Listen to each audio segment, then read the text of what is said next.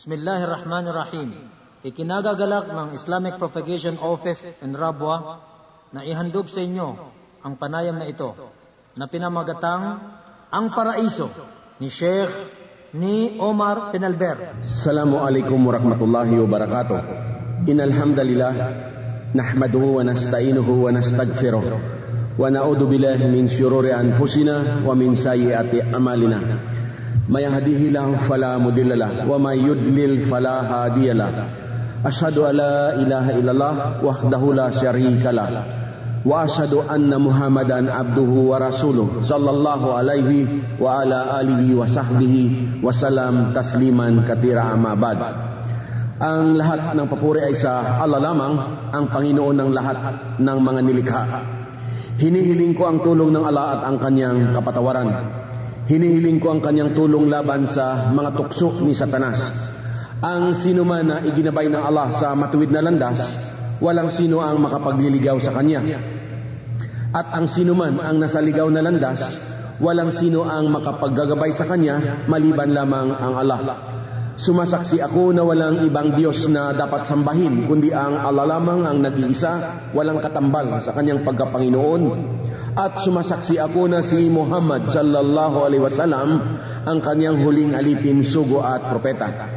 Kapatid at mga kababayan, lubos ako na nagpapasalamat sa Allah, ang dakilang lumikha, sa pagkakataon na ipinagkaloob niya para tayo ay magkasama-sama ngayong araw. Dalangin ko sa kanya na sana hindi lang tayo pinagtatagpo-tagpo ng Allah sa usapang ito, higit sa lahat sa kabilang buhay sama-sama tayo na inaani at tinatamasa natin ang kanyang mga biyaya na ipinangangako niya sa lahat ng matatapat na sumusunod, sumusuko at tumatalima sa kanyang kautusan. So mga mahal na kapatid at mga kababayan, ang ating pag-uusapan ngayon o ang ating tatalakayin ay ang tungkol sa paglalarawan ng paraiso, description of paradise. Mahalagang malaman natin sapagkat katotohanan na ang inaasam o ang minimithi ng bawat nananampalataya sa Panginoong Diyos na tagapaglikha ay ang makamtan ang paraiso sa araw ng paghuhukom upang kanyang makita ang kanyang Panginoon o ang kanyang tagapaglikha para tanggapin ang mga biyaya na ipinangangako sa kanya. Sa isang hadith, sinabi ng Propeta Muhammad, peace be upon him, sa isang hadith Qudsi, ibig sabihin ng hadith Qudsi mga kapatid, mga kababayan, sinabi ng Propeta Muhammad, peace be upon him, na ang Allah ang nagsabi nito. So, ang Allah, ang kataas-taasan ay nagsabi, pakinggan natin mabuti mga kapatid at mga kababayan, ang sabi ng Allah sa isang hadith Qudsi, inihanda ko sa aking mga matutuwid at mabubuting alipin ang paraiso na wala pang mata ang nakakakita at wala pang tainga ang nakaririnig nito o nadarama ninuman sa kanyang puso. Kaya't sabihin kung inyong nais, at walang kaluluwa ang nakababatid kung anong kaligayahan bilang gantimpala ang nakatago at nakalaan sa kanilang mabubuting gawa. Ang hadith na ito ay inulat sa Sahih Bukhari at Sahih Muslim. Sa mga tagapakinig natin na hindi pa Muslim, ang ibig sabihin ng hadith, ito ay mga winika. Sinabi ng Propeta Muhammad, peace be upon him, subalit, nang kanyang sabihin ito, he was inspired by Allah the Almighty. So si Bukhari at Muslim, ito ang nag-compile ng sinabi ng Propeta Muhammad sallallahu alaihi wasallam. So, tungkol sa pagkakalikha ng paraiso, malinaw sa aral ng Islam na maging ang pagkakalikha ng paraiso ay may nakaulat dito ang Propeta Muhammad, peace be upon him. So, ang Propeta Muhammad, peace be upon him, ay nagsabi, pakinggan natin mga mahal na tagapakinig, nang likhain ng Allah ang paraiso at impyerno, isinugo niya si Anghel Gabriel sa paraiso at kanyang sinabi, tingnan mo ang paraiso at ang mga inihanda ko sa mga maninirahan doon. Pumunta si Anghel Gabriel at kanyang pinagmasdan ang mga inihanda ng Allah sa mga maninirahan doon sa paraiso. Pagkatapos makita ni Anghel Gabriel, bumalik siya sa Allah at kanyang sinabi, "Kaluwalhatian sa inyo, walang sinuman ang makakakita at makaririnig na hindi niya papasukin ito." Kaya muli inutos ng Allah na ito ay paligiran ng kahirapan at mga hindi kanais-nais. At kanyang sinabi muli kay Anghel Gabriel, "Balikan mo at masdan kung ano ang aking inihanda sa mga maninirahan doon." Bumalik si Anghel Gabriel at nakita niya itong napapaligiran ng mga kahirapan at hindi kanais-nais na bagay. Bumalik muli siya sa Allah at sinabi, "Kaluwalhatian sa inyo, kinatatakutan ko na maaaring walang may makapapasok doon." At sinabi ng Allah na puntahan ang impyerno upang masdan din niya ang pagkakalika nito. Pinuntahan niya Anghel Gabriel at pinagmasdan ng mabuti at ang mga inihanda sa mga maninirahan doon. At nakita ito ni Anghel Gabriel na ito ay magkakahanay at magkakapatong-patong sa isa't isa.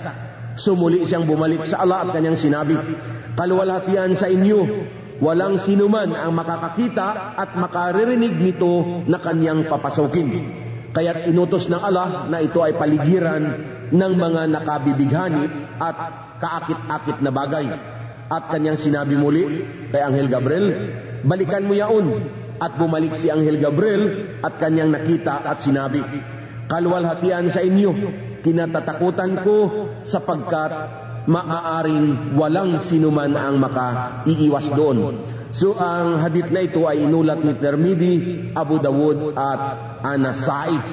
So sa madaling sabi mga kapatid, mga kababayan, na ang paraiso ay napapaligiran ng mga kahirapan at hindi kanais-nais na bagay. Subalit ang impyerno naman ay napapaligiran ito ng mga kaakit-akit na bagay. Kaya nga sa isa pang hadith, sinabi ni Propeta Muhammad, peace be upon him, ang sabi niya, ang daigdig o mundong ito ay paraiso sa mga hindi mananampalataya, subalit impyerno naman sa mga nanampalataya.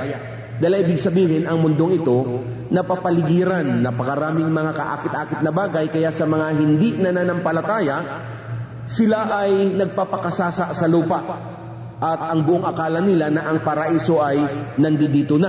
Ngunit sa mga mananampalataya naman, actually para silang mga nakakulong sapagkat maraming mga kaakit-akit na bagay na gusto nilang gawin, ngunit pinipigil ang sarili sapagkat ito ay bawal at magiging kaparusahan sa kanila sa araw ng paghukom kung sila ay gagawa ng mga bagay na pinagbabawal ng dakilang lumikha. So ano ba ang paraiso? Dahil ang ating paksa, katulad ng sinabi natin, ay ang description o ang paglalarawan ng paraiso. So ano ang paraiso? Actually, maging ang paraiso ay mayroong ilog, mga kapatid, mga kababayan. Sa banal na Quran, ang banal na Quran, ito ang huling kapahayagan na ipinadala ng dakilang lumikha sa huling propetang si Muhammad, peace be upon him. At nararapat lamang mga mahal na kababayan na magpadala ang ating tagapaglikha ng huling revelasyon sa huling propetang si Muhammad, sapagkat ang mga nangaunang revelasyon o mga kapahayagan ay nangawala na. So ayaw tayong malihis sa tuwid na landas ng ating tagapaglikha, kaya't muli siyang nagpadala ng huling revelasyon ng banal na Quran, ngunit yun ay bilang pagbalik lamang niya sa mga nangawalang kapahayagan na kanyang ipinadala sa mga naunang propeta. So ang description ng paraiso, actually mayroong ilog roon. Mababasa natin sa chapter 47 verse 15 ng banal na Quran na ang kahulugan ay ganito. Pakinggan natin mga kapatid, mga kababayan. Narito ang paglalarawan ng halamanan sa paraiso na ipinangako sa mga muttaqun. Ibig sabihin ng mga muttaqun, mga matutuwid at mabubuting tao na labis na nagmamahal sa Allah at umiiwas sa lahat ng mga masasamang gawa na kanyang ipinagbabawal at nagmamahal naman sa Allah ng higit at nagsasagawa ng mga mabubuting gawa na kanyang ipinag-uutos. Narito ay mga ilog na ang tubig nito, ang lasa at samyo ay hindi nagbabago. Mga batis ng gatas na ang lasa ay hindi kailanman nagbabago. mga batis ng alak na ang linamnam ay isang kasiyahan sa mga umiinom at mga batis ng pulot-pukyutan na puro at dalisay. Naririto ang lahat ng uri ng bungang kahoy at pagpapatawad mula sa kanilang Panginoon. Sila kaya na maninirahan sa kaligayahan ay maihahalin tulad sa mga maninirahan sa apoy na bibigyan sila upang uminom ng kumukulong tubig na humihiwa ng pira-piraso sa laman ng kanilang mga bituka. So ito ang pagkakadescribe ng ilog sa paraiso, mga kapatid, mga kababayan. Gayon din sa chapter 54 verse 54, ang sabi ng Allah ang kahulugan, katotohanan ang mga matutuwid na umiiwas sa lahat ng kasamaan na ipinagbabawal ng Allah at nagmamahal ng labis sa Allah sa pamamagitan ng paggawa ng kabutihan at pagsunod sa kanyang ipinag-uutos, sila ay maninirahan sa gitna ng halamanan at mga ilog sa paraiso. Sa chapter 47 verse 12, ang sabi ng Allah, katotohanan ang Allah ay tatanggap sa kanila sa sumasampalataya sa kaisahan ng Allah at gumagawa ng kabutihan. Sa halamanan na sa ilalim nito ay may mga ilog na dumadaloy. Subalit, sila na nagtatakwil sa Allah at nagpapakaligaya sa kanilang sarili sa mundong ito at kumakain na katulad ng mga baka, ang apoy ang kanilang magiging tahanan. So ganoon din, ang bukal o ang fountain sa paraiso ay dinidescribe din, mga kapatid, mga kababayan, sa chapter 15 verses 45 hanggang 47, ang sabi ng Allah, katotohanan ang mga matutuwid at mabubuting tao ay mapapagitna sa mga halamanan at mga bukal ng tubig sa paraiso. At sa kanila ay sasabihin, magsipasok kayo sa loob ng paraiso ng may kapayapaan at katiwasayan, at aalisin ng Allah sa kanilang mga puso ang anumang bahid ng kapinsalaan na mayroon sila. Sila ay mahahalin tulad sa mga magkakapatid na buong lugod na nagtitinginan sa isa't isa sa mataas na trono.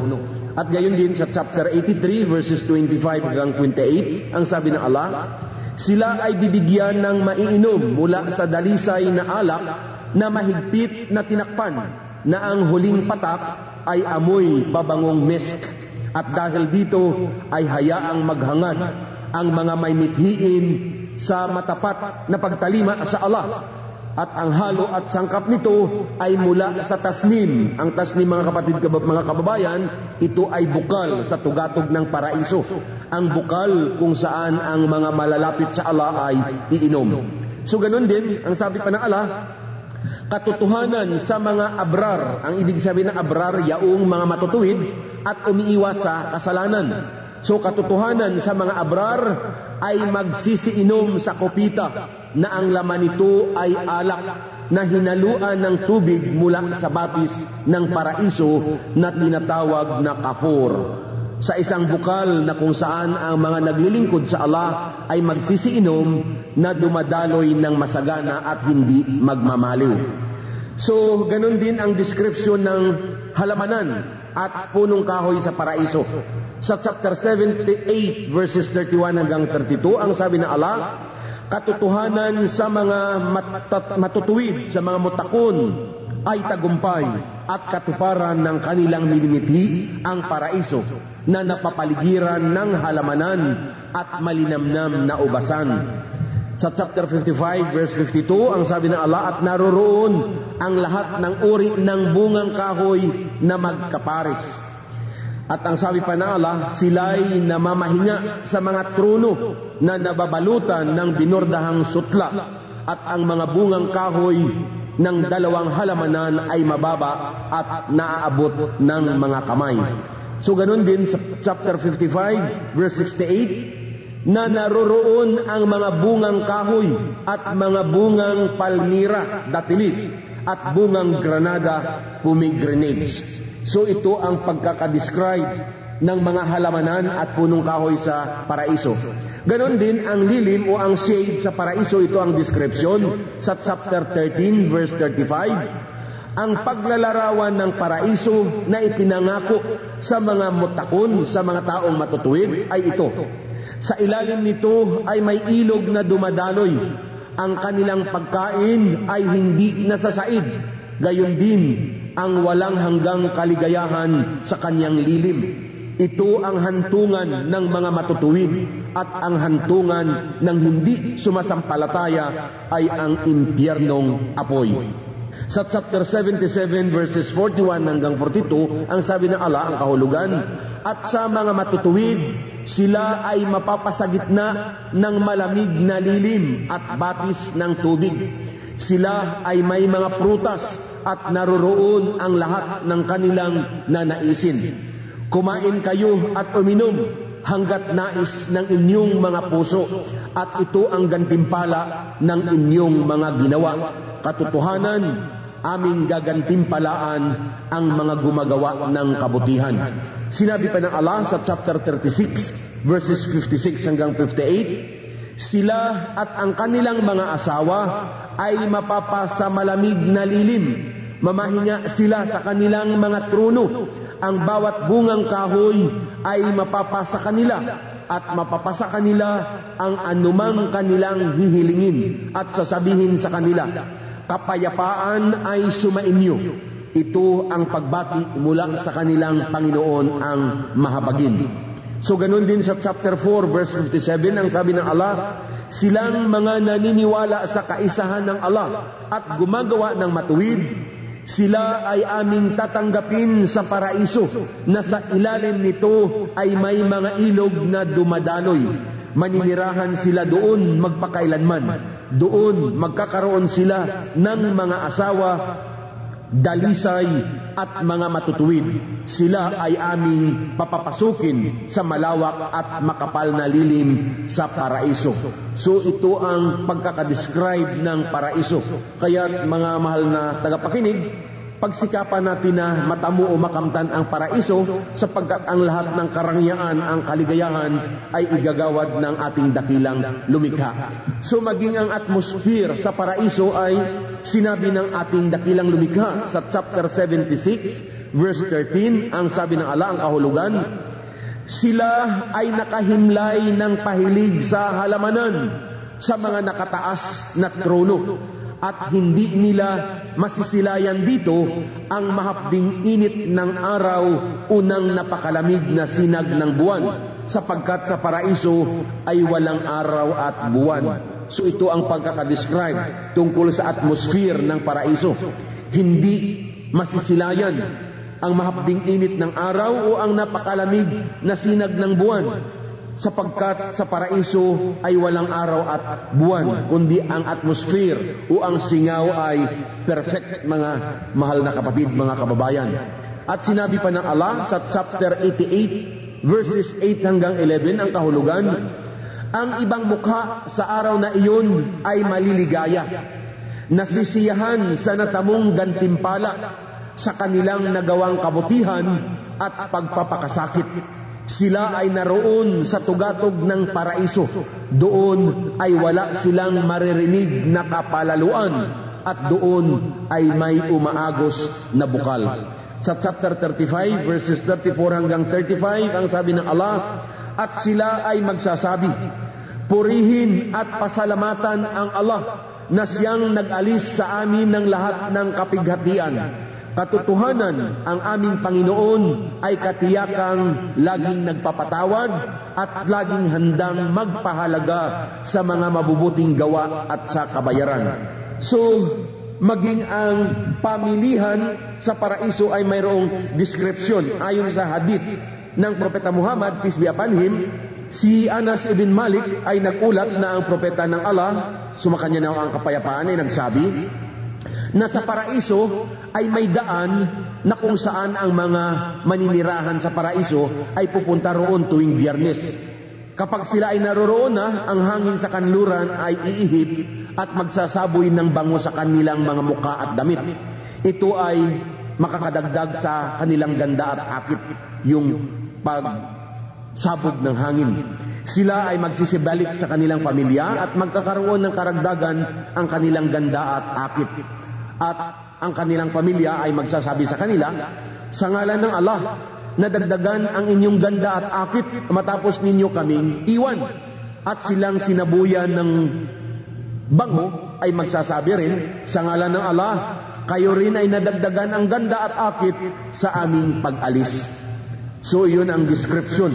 Mayroong pamilihan roon na kung saan magpupuntahan ang mga tao at sasaboy ang Allah ng hangin, mabangong hangin, at ang mga nasabuyan doon ay lalong madadagdagan ang kanilang kagandahan at ang kanilang akit. So sa kanilang pag-uwi, sasabihin ng kanilang iniwanan na pamilya na nadagdagan ang kanilang ganda at akit, at maging sila na nasabuyan, sasabihin din nila dahil sa namakikita nila sa kanilang pamilyang nadatnan na sila din ay nadagdagan ang ganda at akit. So mayroong mga biyaya of course ng mga tao sa paraiso dahil ito ang minimithi at ang hinahangad ng bawat isa. So ano ang mga biyaya ng mga tao sa paraiso? Sa chapter 40 verse 40, ang sabi ng Allah, siya na gumagawa ng kasamaan ay hindi babayaran maliban sa katumbas ng kaniyang ginawa. At siya na gumawa ng kabutihan, lalaki man o babae at isang mananampalataya, sila ang papasok sa halamanan sa paraiso. Dito sa kanila ang kasaganaan na walang hanggan. So ito ang biyaya, kasaganaan na walang hanggan. Sa chapter 2 verse 25, ang sabi ng Allah ang kahulugan, at magbigay ng magandang balita sa mga naniniwala at gumagawa ng matuwid. Ang kanilang gantimpala ay paraiso na nasa ilalim nito ay may dumadaloy na batis. Sa tuwinang bibigyan sila ng bungang kahoy mula roon, sila ay magsasabi, ganito rin ang ibinigay sa amin noon, sapagkat sila ay bibigyan ng mga bagay na magkatulad ang anyo, subalit iba ang lasa. At doon sila ay may asawang busilak at dalisay. At doon sila mananahanan magpakailanman. Sa chapter 37 verses 40 hanggang 43, ang sabi ng Allah, sa mga matapat na tagapaglingkod ng Allah, sa kanila ang nakatakdang biyaya, panustos sa paraiso, mga bungang kahoy, at sila ay pararangalan sa halamanan sa paraiso ng kaligayahan.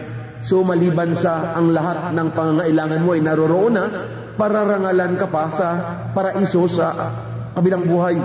Sa chapter 38 verses 53 hanggang 54, ang sabi ng Allah, ito ang pangako sa inyo sa mga matutuwid na tao sa araw ng pagsusulit.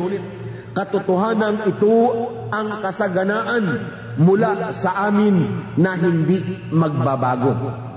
So ang pagkain sa paraiso at maging ang inumin ay nailalarawan din mga kapatid, mga kababayan. Sa chapter 43 verses 72 hanggang 73 ang kahulugan.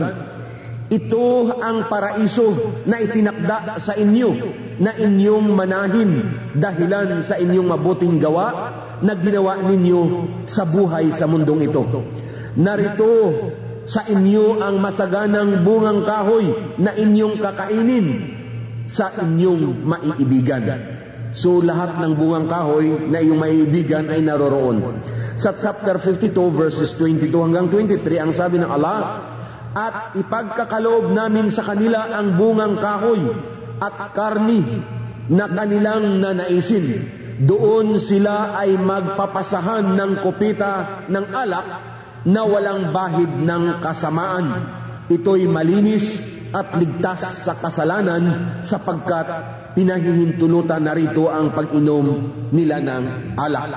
So, pinahihintulutan ang pag-inom ng alak, ngunit walang bahid kasalanan sapagkat ang dinidescribe na alak ron mga kapatid, mga kababayan, ay hindi katulad ng alak na ating nakikita sa mundong ito. Sa chapter 36, verse 57, ang sabi ng Allah, ang bawat prutas ay mapapasa kanila at gayon din ang anumang kanilang nanaisin. At sa chapter 38 verse 51, doon sila ay magpapahinga ng mapayapa. Sila ay makahihiling ng anumang kanilang nanaisin, mga masaganang bungang kahoy at malinamnam na inumin. So this is how it is described, yung mga pagkain at mga inumin. malinamnam, masaganang bungang kahoy, malinamnam na inumin.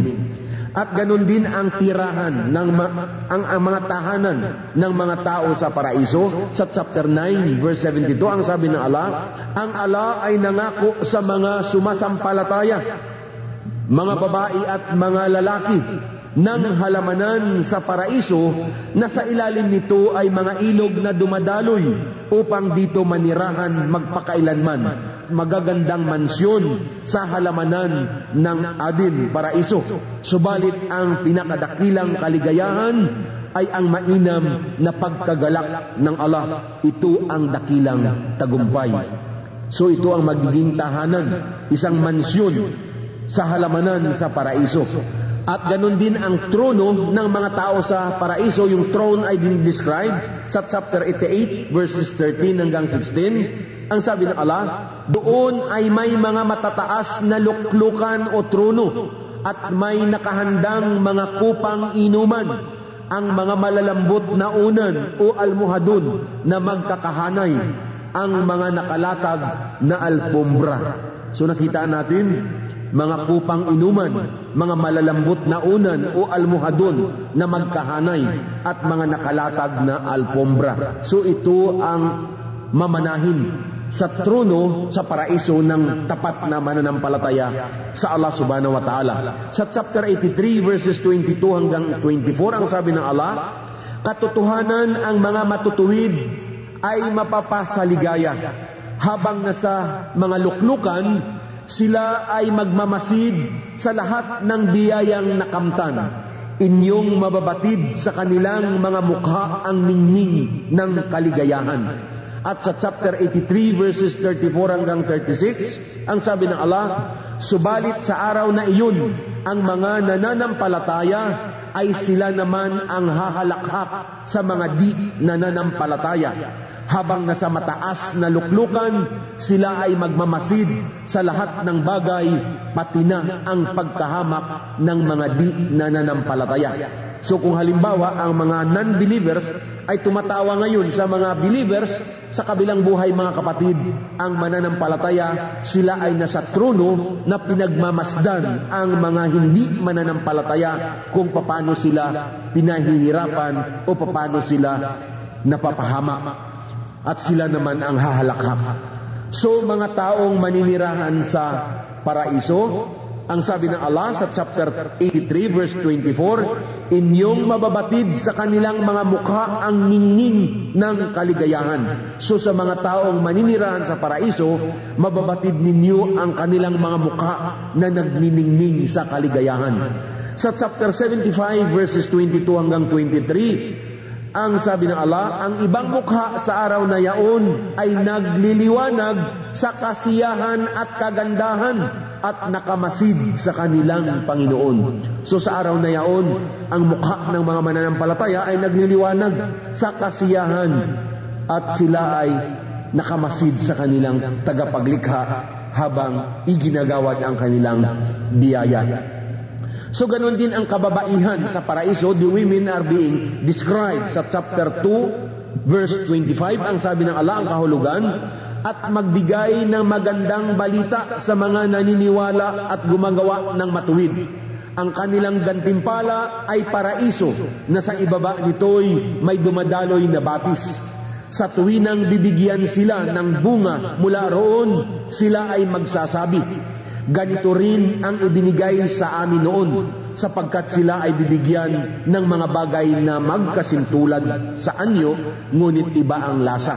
At doon sila ay may asawang busilak at dalisay, at doon sila ay mananahanan magpakailanman. So ang kababaihan sa paraiso, silang lahat ay busilak at dalisay.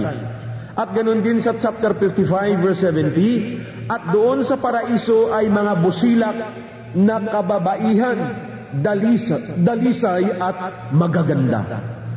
So ito ang description ng kababaihan sa paraiso. Busilak na mga kababaihan, dalisay at magaganda.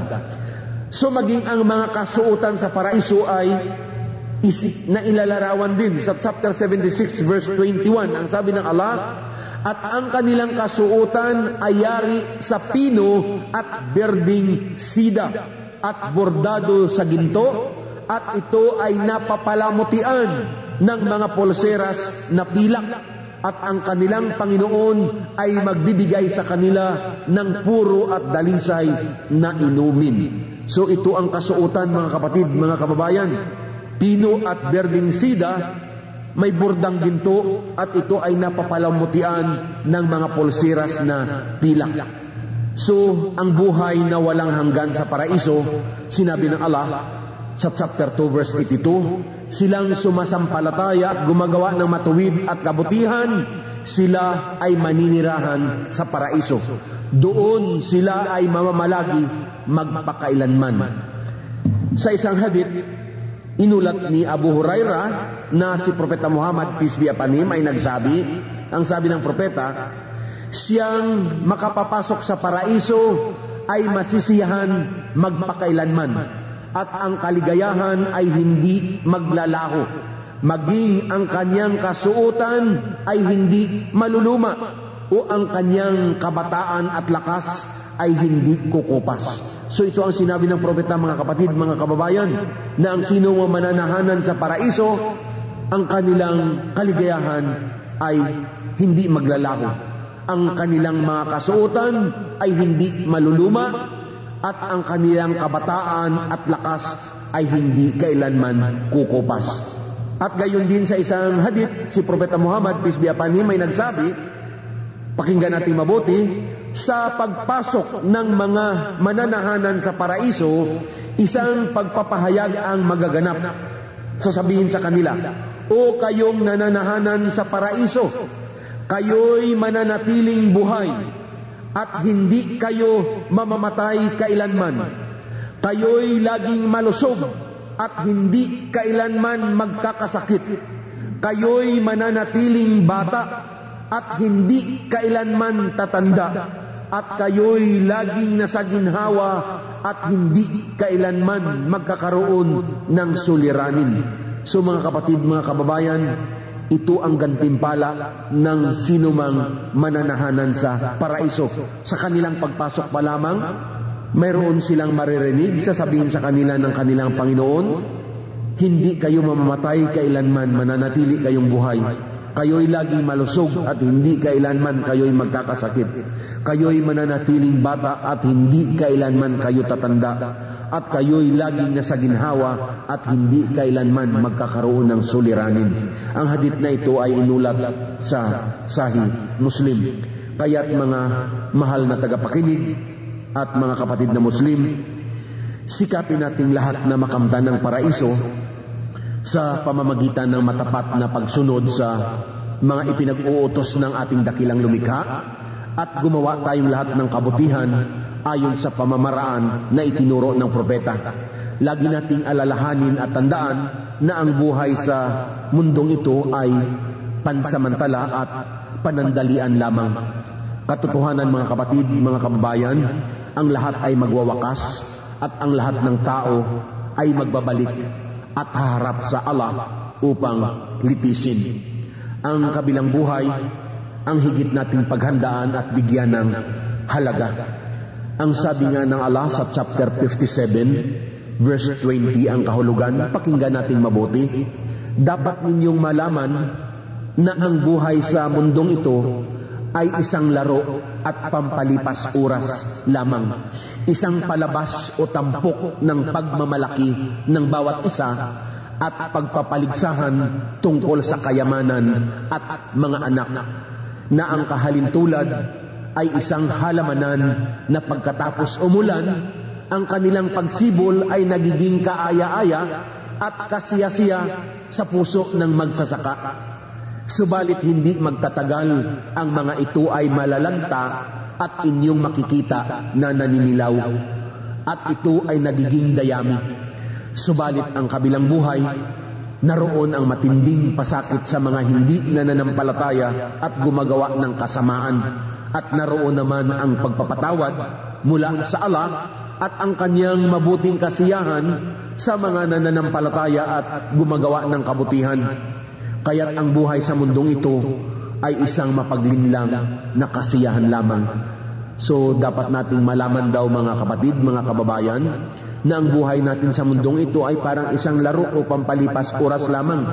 Katotohanan na kung nasaan ang tao ay parang isang sarsuela, parang isang palabas lamang, na ang tao ay nagpapaligsahan sa pagmamalaki, paramihan ng kayamanan, pasikatan ng kanilang mga anak, na ang sabi ng Allah, ang kahintulad nito ay isang halamanan na pagkatapos umulan, ang mga pananim ay sisibol, magiging berde, maganda ang tubo, at ang magsasaka ay nasisiyahan siya sa nakikita niya sapagkat malaggo ang pagtubo.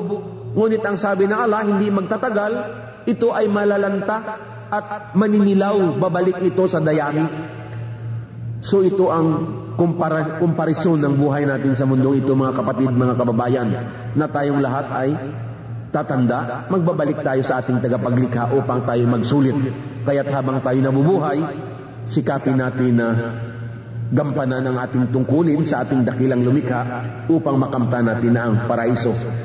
At dapat din nating malaman, mga kapatid, mga kababayan, na ang daigdig o mundong ito ay napapalooban ng mga matatamis at kaakit-akit na bagay.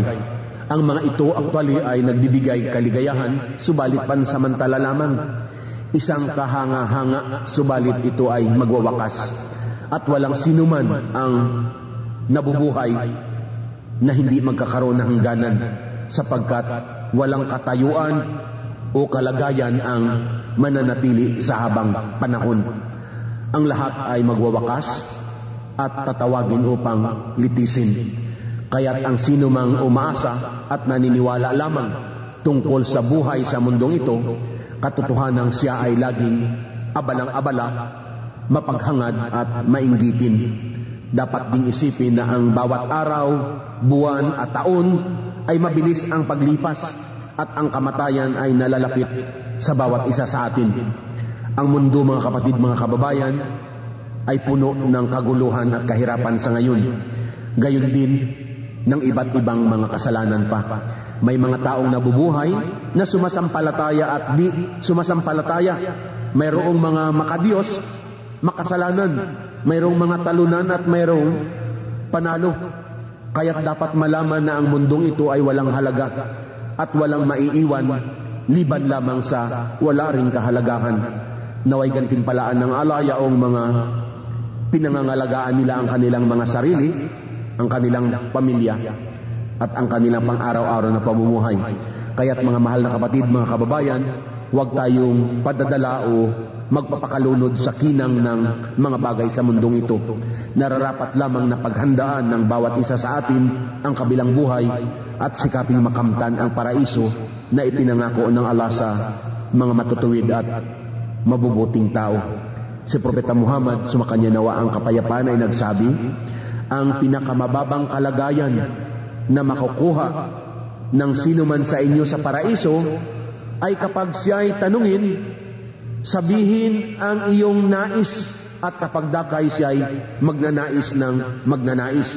Pagkatapos siya'y muling tatanungin, ninais mo na ba ang lahat? Siya'y sasagot, oo. Kaya't sabihin sa kanya, mapapasa iyo ang lahat ng iyong hiniling at higit pa. So, ang pinakamababang kalagayan daw na makukuha ng sinuman sa paraiso, na kapag sila'y nandoon na, sasabihin sa kanila na humiling sila ng humiling. So pagkatapos, tatanungin siya muli kung tapos na ba siya sa paghiling, at kanyang sasabihin tapos na. So sasabihin sa kanya, mapapasa iyo ang lahat ng iyong hiniling at higit pa. Ika nga ay mayroon pang bonus.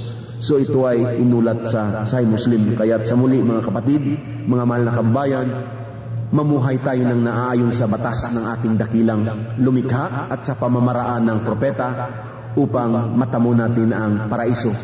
Abalang-abala tayo sa mundong ito, ngunit ang kabilang buhay ating napapabayaan. So inuulit ko, walang masama ang magsumikap sa mga makamundong bagay, ngunit ang higit nating paghandaan, mga kapatid, mga kababayan, ay ang kabilang buhay sapagkat naroroon ng buhay na walang hanggan. Sa muli, dalangin ko sa Allah ang dakilang lumikha na tayo ay laging patnubayan upang sa gayon makamta natin ang paraiso at ating aanihin ang mga biyaya na ipinangangako ng Allah ang dakilang lumikha sa lahat ng mga matatapat na sumusunod, sumusuko at tumatalima sa kanyang mga kautusan. Hanggang dito na lamang, waqir da'wana, alhamdulillahi rabbil alamin, assalamualaikum warahmatullahi wabarakatuh. So mga kapatid, mga kababayan, ang recording na ito ay hatid sa inyo ng Islamic Propagation Office ng Al-Rabwah na may address P.O. Box 29465 Riyadh 11457. Telepono numero 445-4900 at mayroon din silang website, of course, www.IslamHouse.com. At sa karagdagang impormasyon tungkol sa Islam, huwag mag-atubili sa lahat ng mga kababayan, huwag mag-atubili na kumontak sa Islamic Studies School and Guidance of the Philippines na ang head office ay matatagpuan sa Salitran 1, Dasmariñas, Cavite. Ang telephone number is 046 being the code of Dasmariñas at ang numero ay 4163371. Uulitin ko, code ng Dasmariñas, Cavite is 046, ang numero ay 4163371. Fax number is 046-416-3629. So hanggang dito na lamang, maraming salamat. Assalamualaikum warahmatullahi wabarakatuh. Assalamualaikum warahmatullahi wabarakatuh. Innalhamdalillah, nahmaduhu wa nasta'inuhu wa nastagfiruh. Wa na'udhu billahi min syururi anfusina wa min sayyiati amalina. من يهديه الله فلا مضل له ومن يضلل فلا هادي له وأشهد أن لا إله إلا الله وحده لا شريك له وأشهد أن محمدا عبده ورسوله صلى الله عليه وعلى آله وصحبه وسلم تسليما كثيرا أما بعد. Ang lahat ng papuri ay sa Allah lamang, ang Panginoon ng lahat ng mga nilikha. Hinihiling ko ang tulong ng Allah at ang kanyang kapatawaran. Hinihiling ko ang kanyang tulong laban sa mga tukso ni Satanas. Ang sino man na iginabay ng Allah sa matuwid na landas, walang sino ang makapagliligaw sa kanya. At ang sino man ang nasaligaw na landas, walang sino ang makapaggagabay sa kanya, maliban lamang ang Allah. Sumasaksi ako na walang ibang Diyos na dapat sambahin, kundi ang Allah lamang ang nag-iisa, walang katambal sa kanyang pagkapanginoon. At sumasaksi ako na si Muhammad sallallahu alaihi wasallam ang kanyang huling alipin, sugo at propeta. Sa muli mga kapatid at mga kababayan, lubos ako na nagpapasalamat sa Allah ang dakilang lumikha sa pagkakataon na ipinagkaloob niya para makasalamuha kayo ngayong muli. Lagi kong dalangin sa Allah na sana hindi lang tayo pinagsasama-sama rito sa ibabaw ng lupa. Higit sa lahat, sa kabilang buhay, sama-sama din tayong lahat na inaani at tinatamasa natin ang mga biyaya na kanyang ipinangangako sa lahat ng matatapat na sumusunod, sumusuko at tumatalima sa kanyang mga kautusan. Mga kapatid at mga kababayan, isa sa paniniwala ng mga Muslim ang maniwala sa lahat ng propeta ng pantay-pantay at walang pagtatangi-tangi. Mahalin ang lahat ng propeta, sundin at igalang, subalit walang dapat sambahin sino man sa kanila. Bagkus ang dapat sambahin lamang ay ang Allah subhanahu wa ta'ala, ang dakilang lumikha, na siyang sinasamba at pinasasamba ng lahat ng mga propetang ito. At of course, ang pinakahuli sa mga propeta, walang iba kundi si Propeta Muhammad sallallahu alaihi wasallam. Ang mensahe na kanyang dinala sa katotohanan, hindi naiiba sa mensahe na dinala ng mga naunang propeta katulad nila Jesus, Moses, Abraham, Noah at ng iba pang mga propeta. Iisa ang mensahe ng lahat ng propeta dahil iisang tagapaglikha ang nagsugo sa kanilang lahat. So mga mahal na kapatid at mga kababayan, dapat nating malaman na ang ating pagsamba sa ating tagapaglikha ay magiging katanggap-tanggap lamang ito sa kanya kung ito ay naaayon sa itinuro at sa pamamaraan na ginawa ng mga propeta. So mga kapatid at mga kababayan, si Propeta Muhammad, peace be upon him, bilang huling sugo at propeta ng Allah, ay nagsabi sa kanyang hadith. Ang ibig sabihin ng hadith, ito ay mga winika, sinabi ng Propeta Muhammad sallallahu alaihi wasallam. So si Propeta Muhammad, peace be upon him, ay nagsabi sa isang hadith, pakinggan nating mabuti. Ang sabi niya, hindi ko ba sasabihin sa inyo ang tungkol sa pinakamabuting gawain at kaugalian, ang pinakadalisay na gawain na tatanggapin ng inyong Panginoon na ang Allah na siyang pinakadakila, ay ang gawain na itinataas nito ang antas ng inyong katayuan at higit ito na mabuti kaysa gumugol ka ng iyong kayamanan sa pagbibigay ng kawanggawa. Ang gawain ito ay higit na mainam kaysa maghamon ka ng iyong mga kalaban at makipag-away sa kanila hanggang sa mapugutan mo sila ng ulo o kaya'y ikaw ang mapupugutan nila ng ulo. So ang kanyang mga kasama ay nagtanong. Ang sabi sa kanya, O propeta ng Allah, maaari mo bang sabihin sa amin kung ano ang gawaing ito? Ang propeta, sumakanya nawa ang kapayapaan, ay nagsabi. Ang sabi niya, ito ay ang lagi ng pag-aalaala sa Allah. So ang gawaing ito na sinabi ng propeta na higit na mainam kaysa gumugol ka ng kayamanan mo sa pagbibigay ng kawanggawa at higit na mainam din ito sa makipag-away ka sa iyong kalaban hanggang sa mapugutan mo sila ng ulo o kaya ikaw naman ay mapugutan nila ng ulo. So tinanong siya kung ano ang gawaing ito. Ang sabi niya, ito ay ang lagi ng pag-alaala sa Allah. So mga kapatid, mga kababayan, ang ating sa ngayon ay ang tungkol sa lagi ng pag-aalaala sa Allah. To be God conscious. Bago tayo dumako sa ating paksa, of course, mga kapatid at mga kababayan, mahalaga na makilala muna natin ang Allah subhanahu wa ta'ala. So ang Allah ay nagpakilala ng kanyang sarili sa kanyang kapahayagan. Ang sabi niya, siya ang Allah, ang dakilang lumikha, ang mahabagin, ang mapagpala, ang kataas-taasan, ang Panginoon, ang maalam, ang tagapagtaguyod, ang tagapanustos, ang mapagpatawad at marami pang iba. Gayon din sa banal na Quran, sa chapter 32, verse 4, ang sabi ng Allah tungkol sa kanyang sarili, ang Allah ang siyang lumikha ng kalangitan at kalupaan at ng lahat ng nasa pagitan nito. Gayon din sa chapter 42 verse 11, ang sabi niya, walang anuman na sa kanya ay makakatulad at siya lamang ang nakaririnig at nakakakita ng lahat.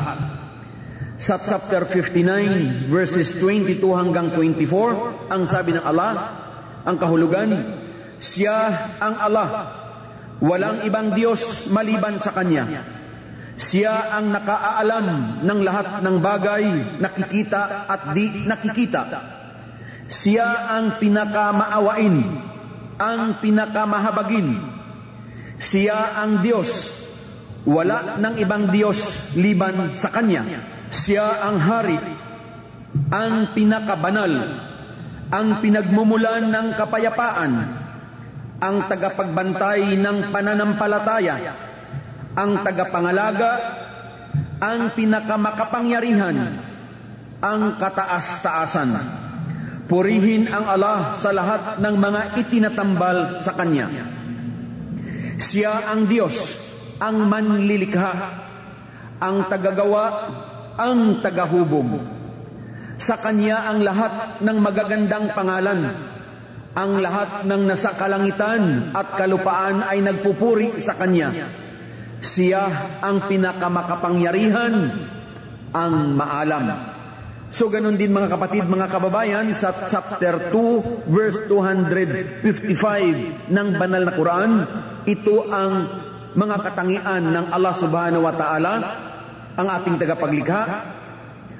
Allah, walang ibang Diyos na dapat sambahin maliban sa Kanya. Ang buhay, ang walang hanggan, ang antok at idlip ay di makapangyayari sa Kanya. Siya ang nag-aangkin ng lahat ng mga nasa kalangitan at kalupaan. Sino baga kaya ang makapamamagitan sa Kanya, malibang Kanyang pahintulutan?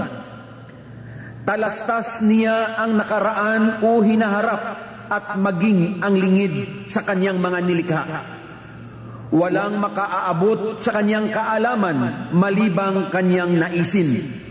Ang Kanyang kaharian ay abot ang mga kalangitan at kalupaan, at Siya ay hindi nakadarama ng kapaguran sa pagpapanatili sa kanila, sapagkat Siya ang kataas-taasan, ang kabanal-banalan. So mga mahal na kapatid, mga kababayan, ito ay ilan lamang sa mga katangian ng ating dakilang lumikha. Sino tayo para hindi laging magunita sa Kanya? So ngayon mga kapatid, ano ang kahalagahan ng pag-aalaala natin sa ating tagapaglikha, sa Allah subhanahu wa ta'ala? What is the importance of being God conscious? Sa banal na Quran, sa chapter 7, verse 205, ang Allah ay nagwika at ang kahulugan, at alalahanin ang inyong Panginoon sa inyong kalooban ng may pagpapakumbaba at takot. At alalahanin sa umaga at gabi ng walang pagkukunwari, at huwag tularan yaong mga nagpapabaya.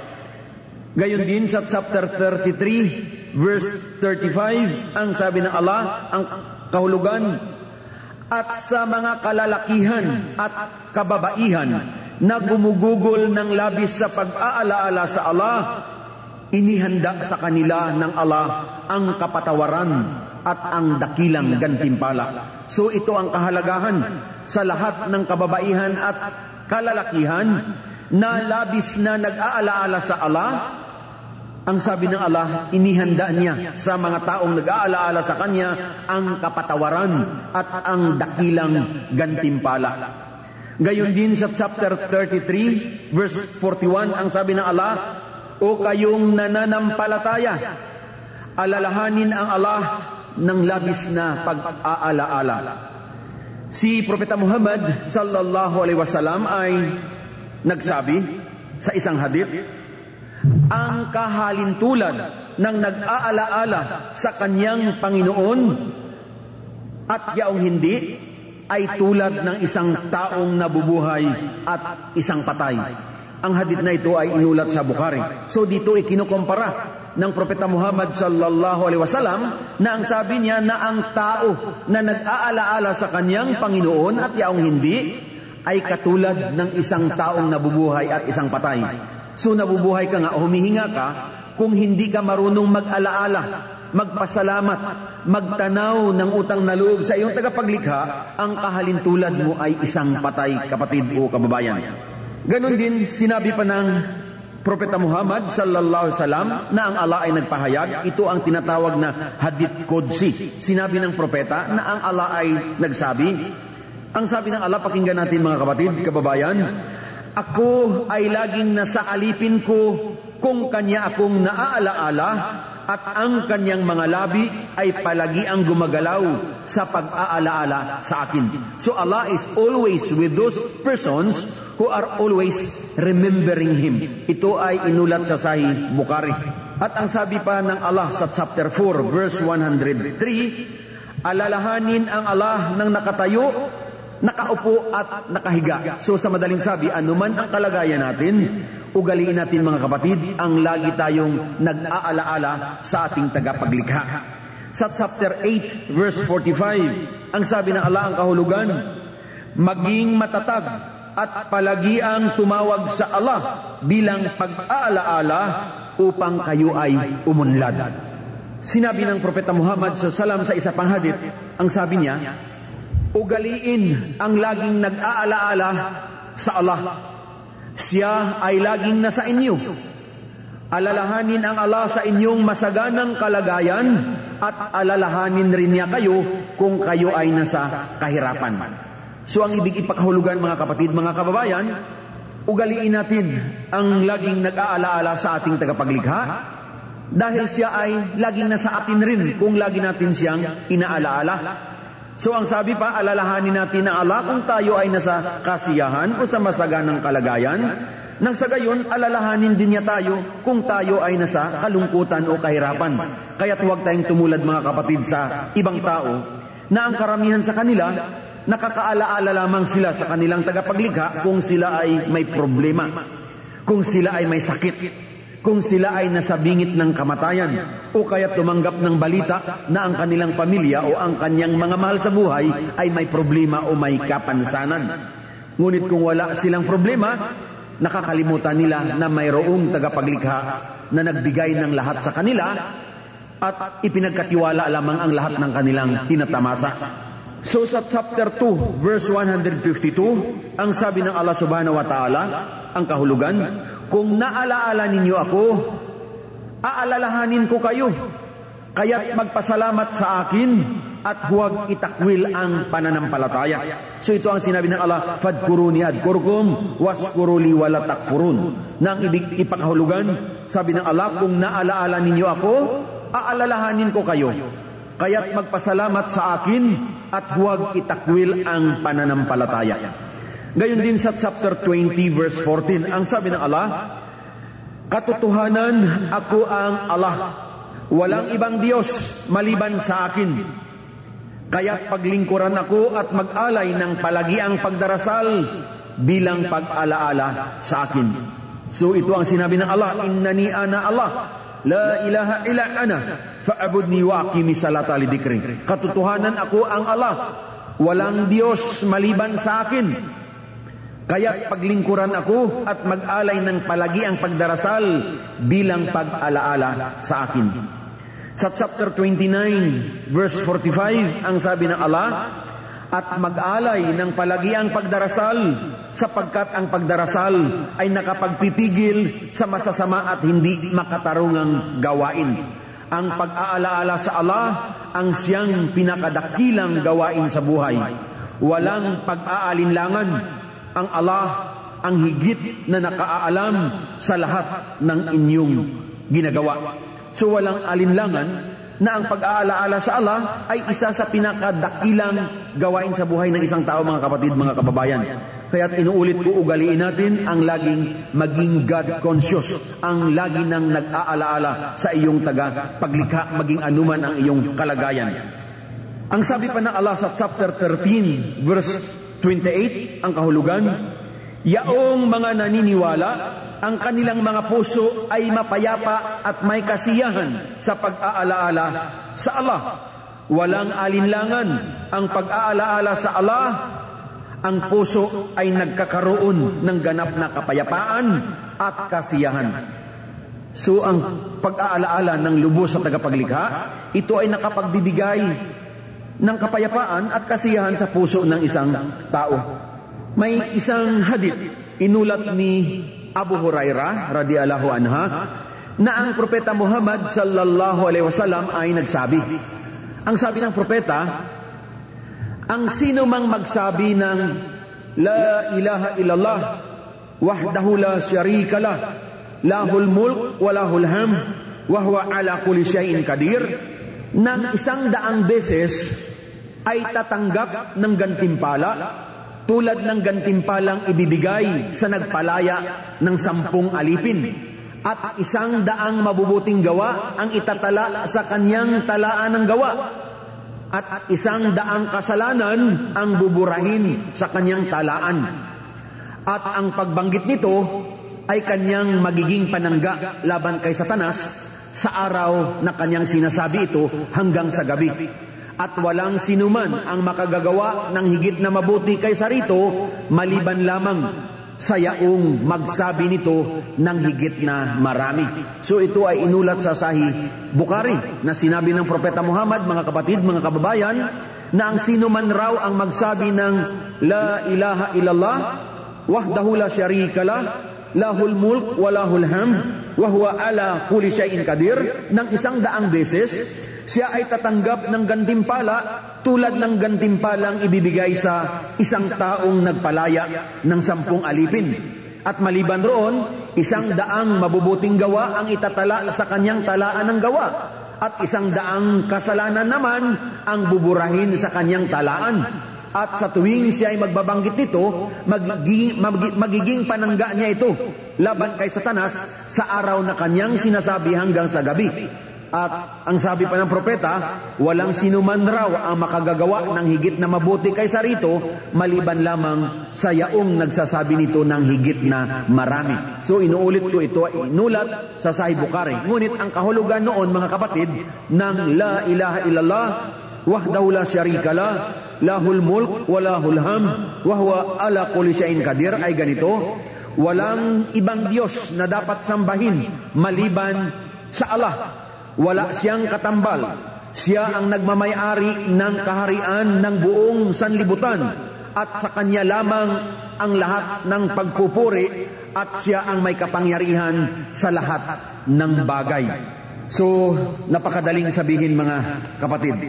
So, maraming mga pag-aalaala sa Allah ang dapat nating gawin mga kapatid at mga kababayan sa ating tagapaglikha. Si Propeta Muhammad, peace be upon him, ay nagsabi sa isang hadith, sabi niya, na mayroong 2 lupon ng mga kataga na napakadaling sabihin ng bibig, subalit ito ay napakabigat ang timbang sa Allah subhanahu wa ta'ala. So ang 2 kataga na ito na sinabi ng propeta na napakadaling sabihin ng bibig, subalit ito ay mabigat sa timbangan ng Allah ay ang subhanallahi ladim, subhanallahi wa bihamdi, na ang kahulugan, kaluwalhatian sa Allah ang dakila at ang lahat ng pagpupuri ay sa Kanya lamang. So, subhanallahi ladim, subhanallahi wa bihamdi.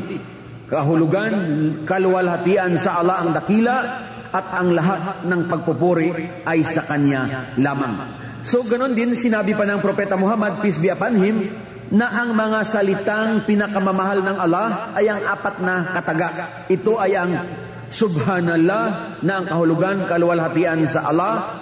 Alhamdulillah, ang lahat ng papuri ay sa Allah. La ilaha illallah, walang ibang Diyos maliban sa Allah.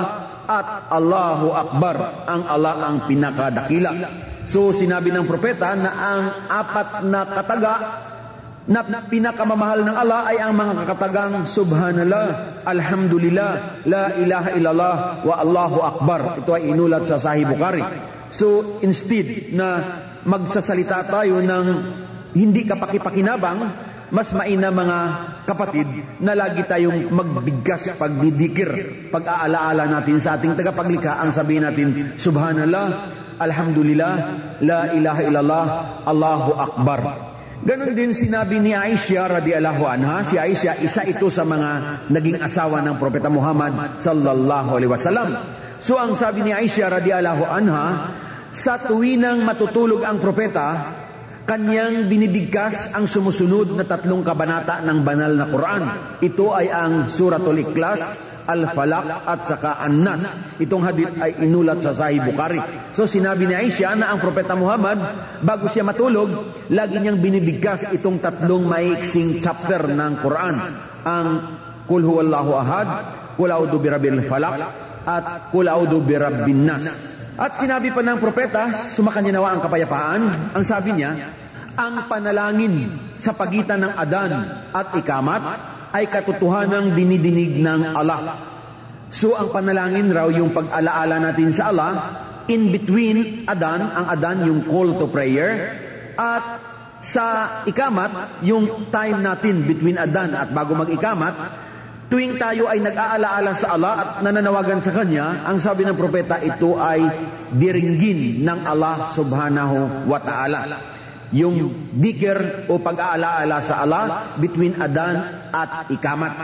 Kaya't ugaliin natin na pagkatapos ng adhan, bago mag-ikamat, lagi tayong mag-alaala sa ating tagapaglikha sapagkat ito ay very rewarding mga mahal na kapatid.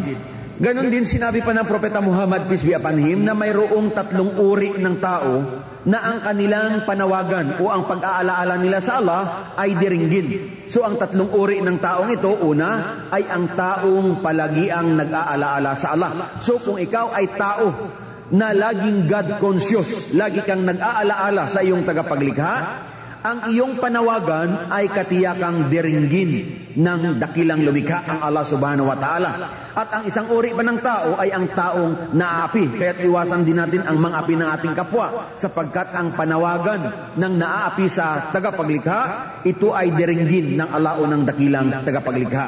At ang isang tao pa ay ang makatarungang namumuno o tagapamahala. So whoever is the just ruler or leader, ang kanyang pag-aalaala at panawagan sa Allah ay diringgin ito, mga kapatid, mga mahal na kababayan. Si Propeta Muhammad sallallahu alaihi wasallam sa isang hadith ay nagsabi rin, sabi niya, katakutan ang panalangin ng isang naaapi, sapagkat walang may nakahadlang dito at sa Allah. Ito ay inulat sa Sahih Bukhari. So katakutan daw natin ang panalangin ng isang naaapi, sapagkat walang hadlang ang kanyang panawagan o ang pag-aalaala niya sa Allah subhanahu wa ta'ala. Between him and Allah ay walang hadlang. Ibig sabihin, katiyakan na ito ay diringgin ng Allah subhanahu wa ta'ala.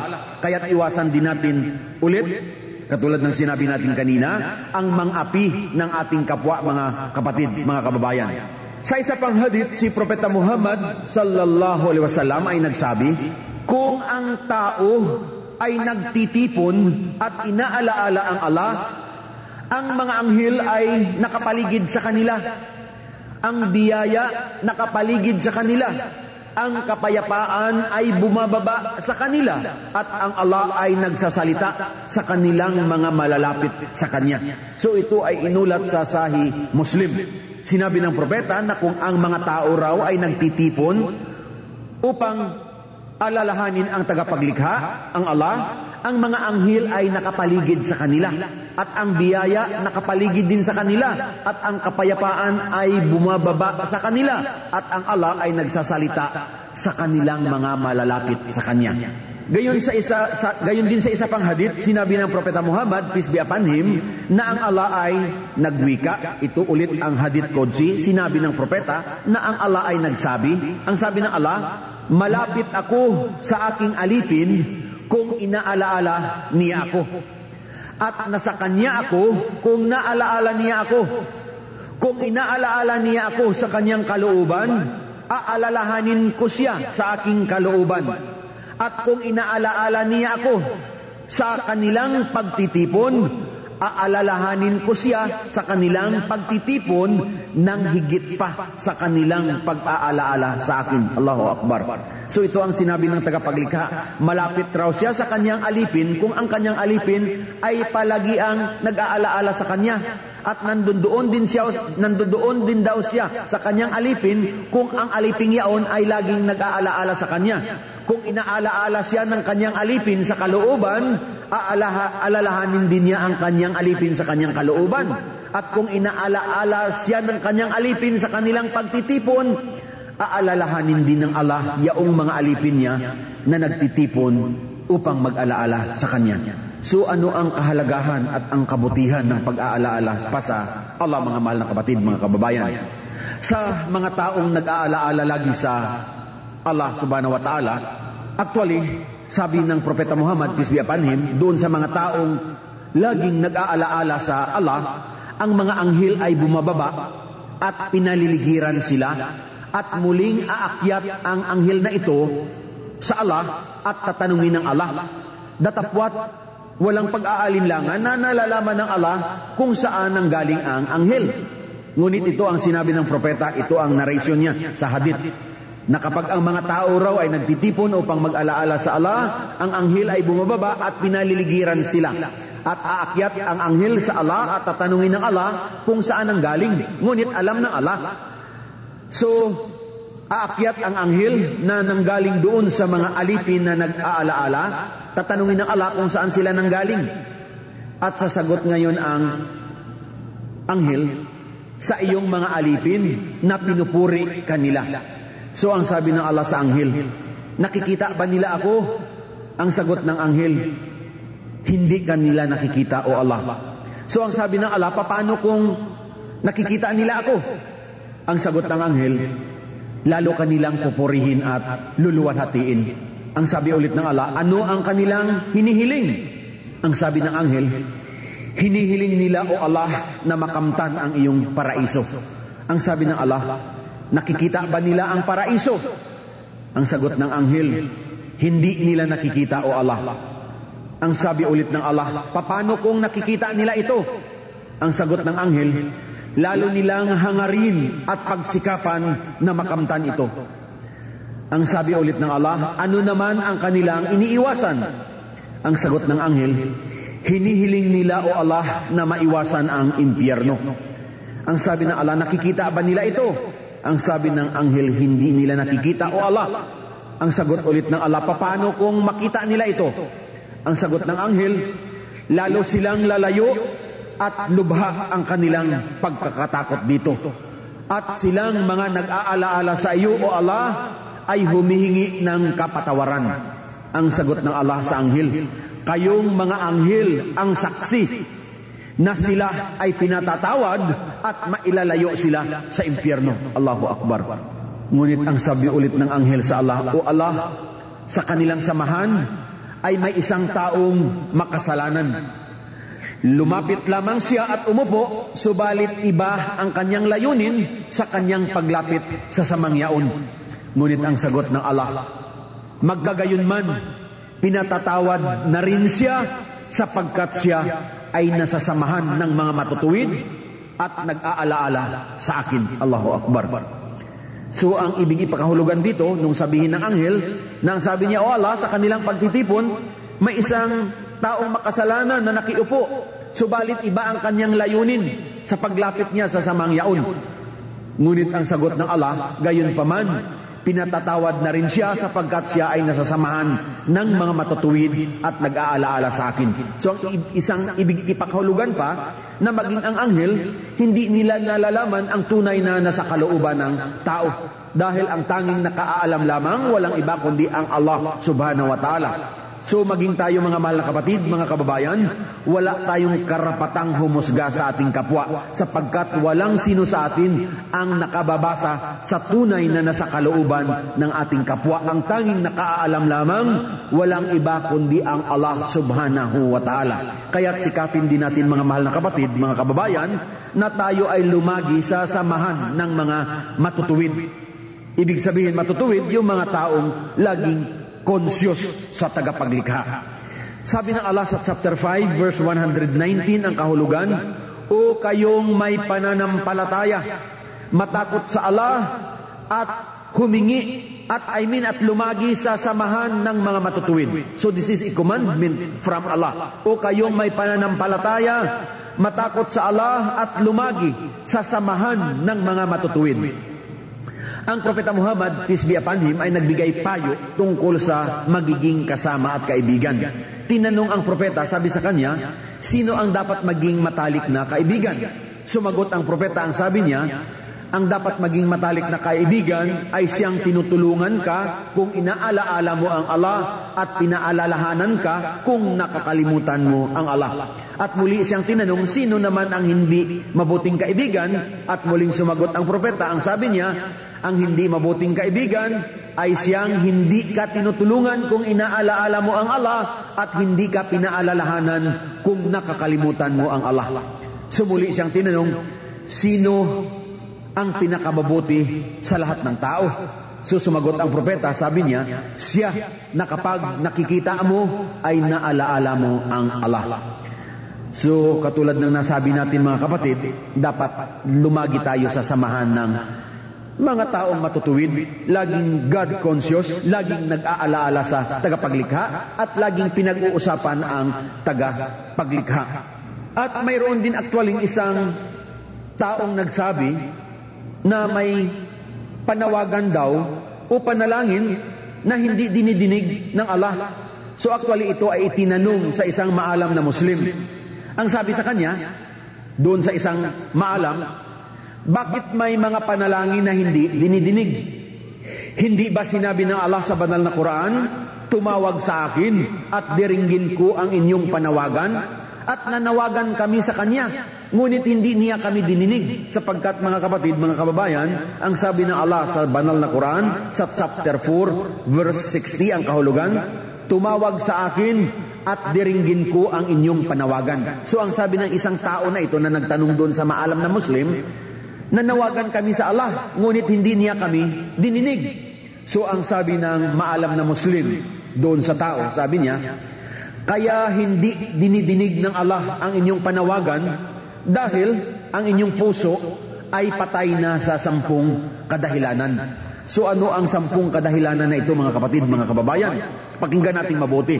Ang sabi ng maalam na Muslim doon sa tao na nagtanong, na nanawagan daw siya sa Allah, ngunit hindi dininig, ang sabi niya, pakinggan natin at limiin natin mabuti.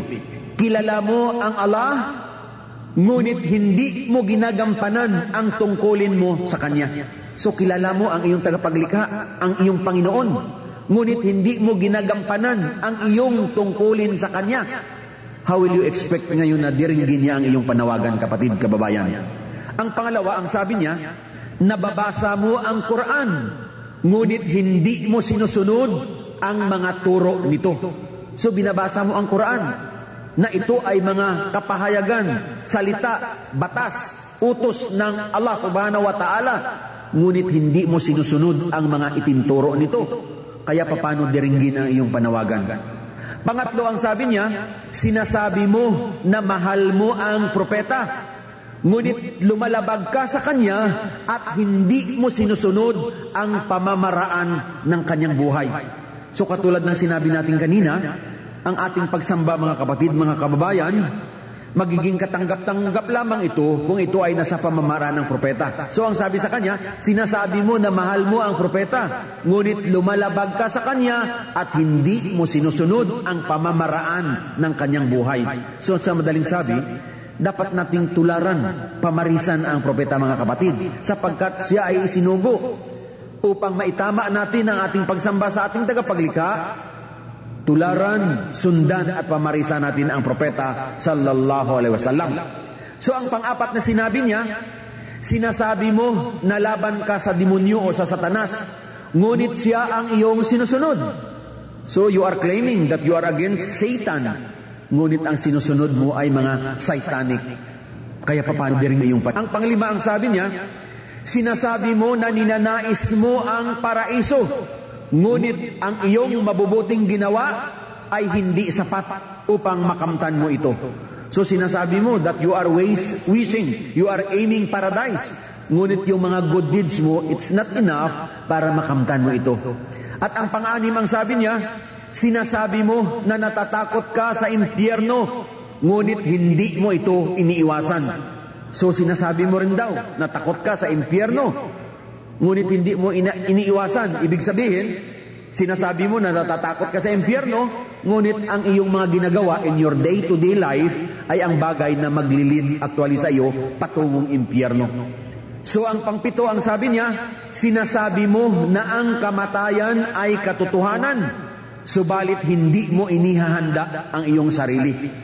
Kaya't paghandaan natin, mga kapatid, bago dumating sa atin ang kamatayan. Paano natin paghandaan?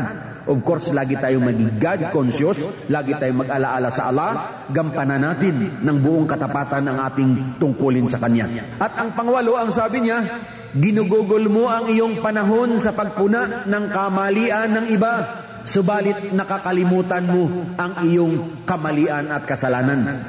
So, ginugugol mo raw ang panahon mo sa pagpuna sa mga pagkakamali ng iba, ngunit yung sarili mong pagkakamali at sarili mong kasalanan ay napapabayaan mo, nakakalimutan mo.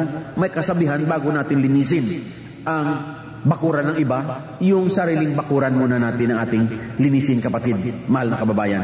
Ang sumunod, ang sabi niya, maraming biyaya ang tinatanggap mo mula sa Allah, subalit hindi ka tumatanaw ng utang na loob sa Kanya. So ang pang-araw-araw na pamumuhay natin, ang buhay natin, buong buhay natin, utang na loob natin, mga kapatid, mga kababayan, sa ating dakilang tagapaglikha.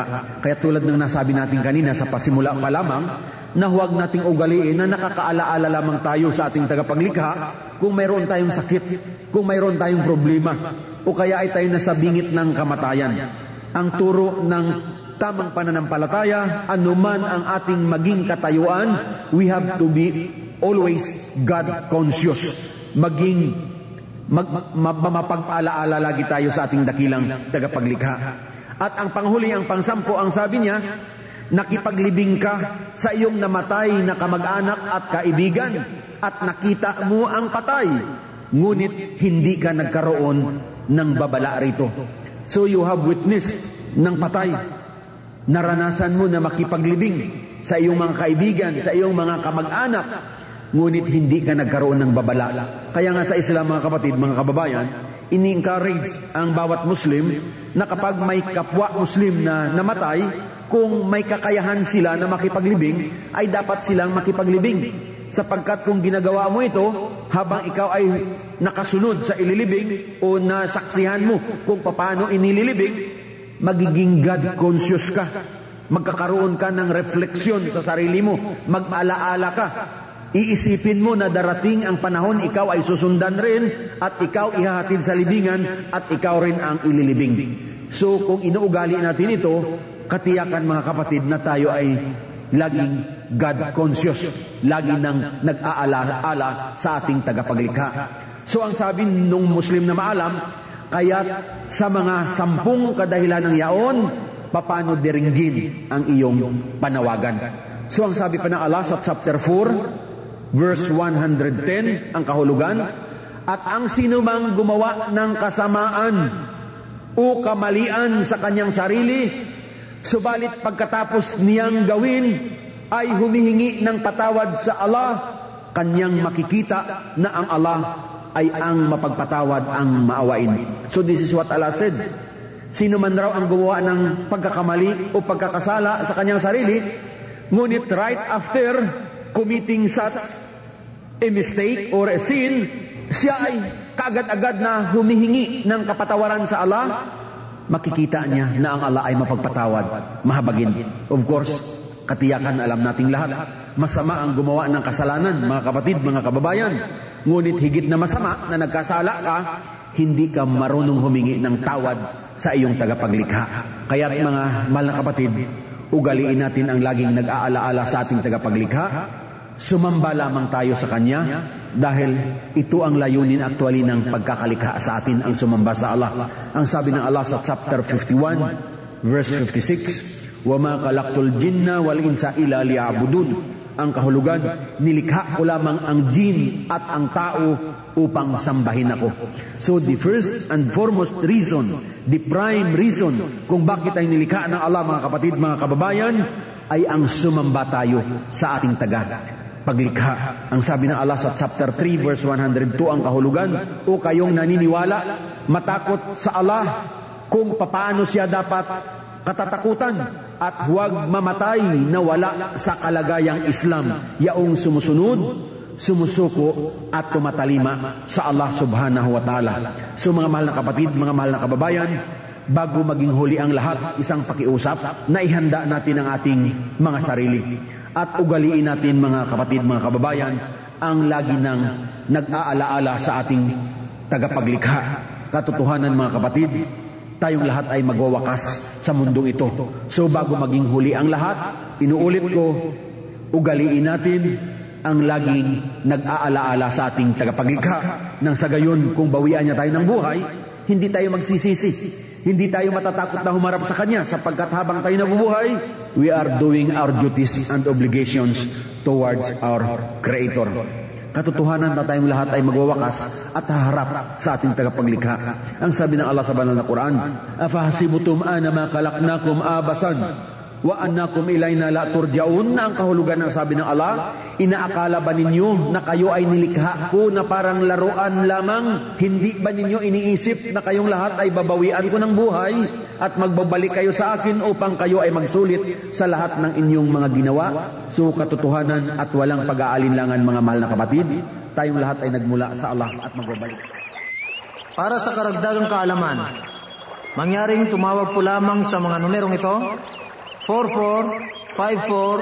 4454900 o di kaya 4916065, fax 4916065, 70126 o sumulat sa amin sa pamamagitan ng address na ito, Islamic Propagation Office in Rabwah, Riyadh, Kingdom of Saudi Arabia, P.O. Box 29465, Riyadh 11457. Wassalamu alaikum warahmatullahi wabarakatuh.